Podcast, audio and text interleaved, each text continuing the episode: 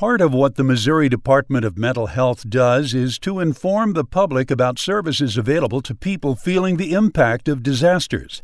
That was accomplished in part through the Heroes That Help visual radio series.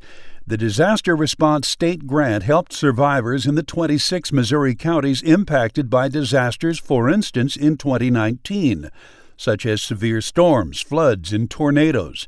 Rachel Jones, the director of the grant for the Missouri Department of Mental Health, says contact with disaster survivors comes down to two primary ways. The first is through our contracted providers who are really boots on the ground in those communities responding to people. And so I'm working with them and I'm hearing about the stories. I'm trying to help them problem solve and troubleshoot issues that the people in those communities need. But another way is that people sometimes do email or call the Department of Mental Health because they need someone to talk to. They have questions about the disaster, how it impacted their community, and what they're supposed to do next, and who we can connect them to. And so sometimes I do get the opportunity to do some one on one with someone through phone or email to try to connect them to a local resource. Jones, whose role at the Missouri Department of Mental Health also entails management of trauma informed care, is exposed to disaster survivors who might be more vulnerable to mental health issues following a disaster. The highest risk factor, according to Jones, is the survivor who has already suffered anxiety, depression, or trauma having to deal with disaster aftermath often exacerbates existing vulnerabilities. So, anyone who's already living with a condition is going to be more vulnerable and it'll be a little harder, perhaps, for them to recover from a disaster. Other disaster survivors who might be more vulnerable to mental health issues are people who lack protective factors and do not have support around them whether that's family support, financial support, a community that has resources available that can come together after times of disaster. So, anybody who's already struggling with mental health or substance use, anyone who doesn't have access to those supports and connections, it's going to be a little harder for them to recover from a disaster. It's possible, it just takes a little longer. They may have to strategize differently they may have some setbacks. They may go for several months without knowing what to do, so those symptoms get worse and things get delayed. Vulnerability knows no age. Regardless of how old they are, disaster survivors feel the impact of disaster trauma, but in different ways. For instance, adults tend to have a greater number of responsibilities. In terms of disaster, let's say they have land or they have a home, they have a job, they have responsibilities to care for kids or grandkids at home. And so a disaster strikes, they may feel that differently because of all those additional lived experiences and responsibilities that they have. It may be a lot of pressure and stress for them because they're not only trying to manage it for themselves but responsible for other people too. But on the flip side of that, you know, even though children are very resilient, they can recover and learn quickly from things, they also rely on the adults in their life. So if the adult in their life is under distress and not doing well, that child's going to feel that, and that does put them at risk too. So I don't know that one is more at risk than the other, but they certainly play off of each other because family systems are really important they in disaster work because a lot of disaster is going to impact a community and a home and a family system. Both parties youth and adult are at risk and we're always trying to find ways to help stabilize family systems Mental trauma resulting from disaster can lead to substance use disorders. Rachel Jones' background includes treating those suffering from substance use. Many of what she refers to as origin stories from substance users are from their high school years, triggered by a trauma such as a fire, accident, or storm for which they lacked resources to cope with grief and loss.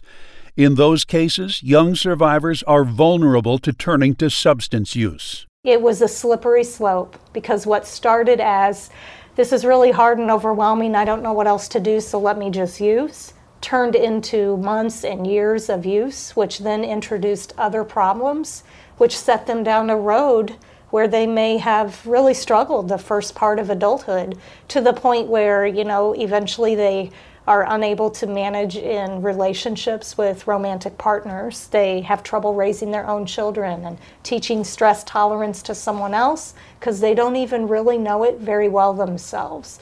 I certainly had a lot of experience in substance use treatment, seeing how that initial trauma can really set somebody up to not know what else to do besides numb the pain, just escape from it because it's overwhelming. And then what that can do later is develop long term addiction, which takes a lot of time to recover from, and it impacts a lot of other people. The disaster response state grant itself provided the Missouri Department of Mental Health the resources to fund help in communities bearing the impact of disasters. You know, a lot of times in Missouri, our rural communities are the ones impacted by natural disasters, where there may not be a lot of resources anyway. So being able to just provide them additional funds so that they can reach out to more people, do assessments and screenings, and provide treatment, whatever that needs to look like. Another thing we were able to do that I think bolsters our disaster response, we were able to pay for naloxone, naloxone distribution around the state for those counties so that we can prevent overdose deaths and save people's lives. So that was great. And then the really creative, fun stuff has come on the information and education and training side, where we're able to reach so many different professions that have a role in this work, but often people don't know it. I mean, even in this video series and hearing from all the different professionals who really are heroes, they do not wear capes, they're not always on the front page of the newspaper, they're not interviewed on the radio people don't know their story, they don't know how they connect, but they're heroes. And I think this work has really helped bolster that. I hope that it helps highlight that Missouri's got a really great disaster response team. Jones calls it a system that works, connected in an interdisciplinary approach. It's her hope that Missourians find in that a sense of relief and confidence. She says there are many people who work to make sure that state agencies are prepared to respond at any time of the year. Whether it's sunny skies or stormy skies, people have dedicated their profession, they've dedicated their work to really trying to help Missourians. So I hope that part of what we're doing here with this particular series is also helping to bolster all those professions, understanding it, them understanding how trauma impacts each of them and what they can do in their own profession to have more conversations, to support staff differently, to get access to help for people who need it. It's natural to think of the immediate impact of disasters, but Jones points out that recovery is a months long process, if not more. After initial needs are met, people are left with the grief of loss and the difference their day to day life means to them. Sometimes people are trying to recover in isolation and in silence. And it's okay to talk about it. It's okay to say, man, that tornado came through in 2019.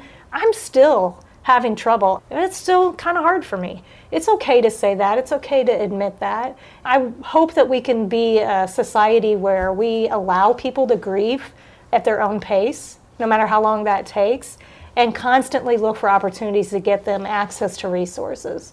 Instead of people feeling ashamed that I should have got through it, that was a year ago, nobody's talking about it anymore, I just need to get on with it. It's just not that easy sometimes. We just need to be a patient culture that says, hey, everybody's going at their own pace here, and there's resources available to help.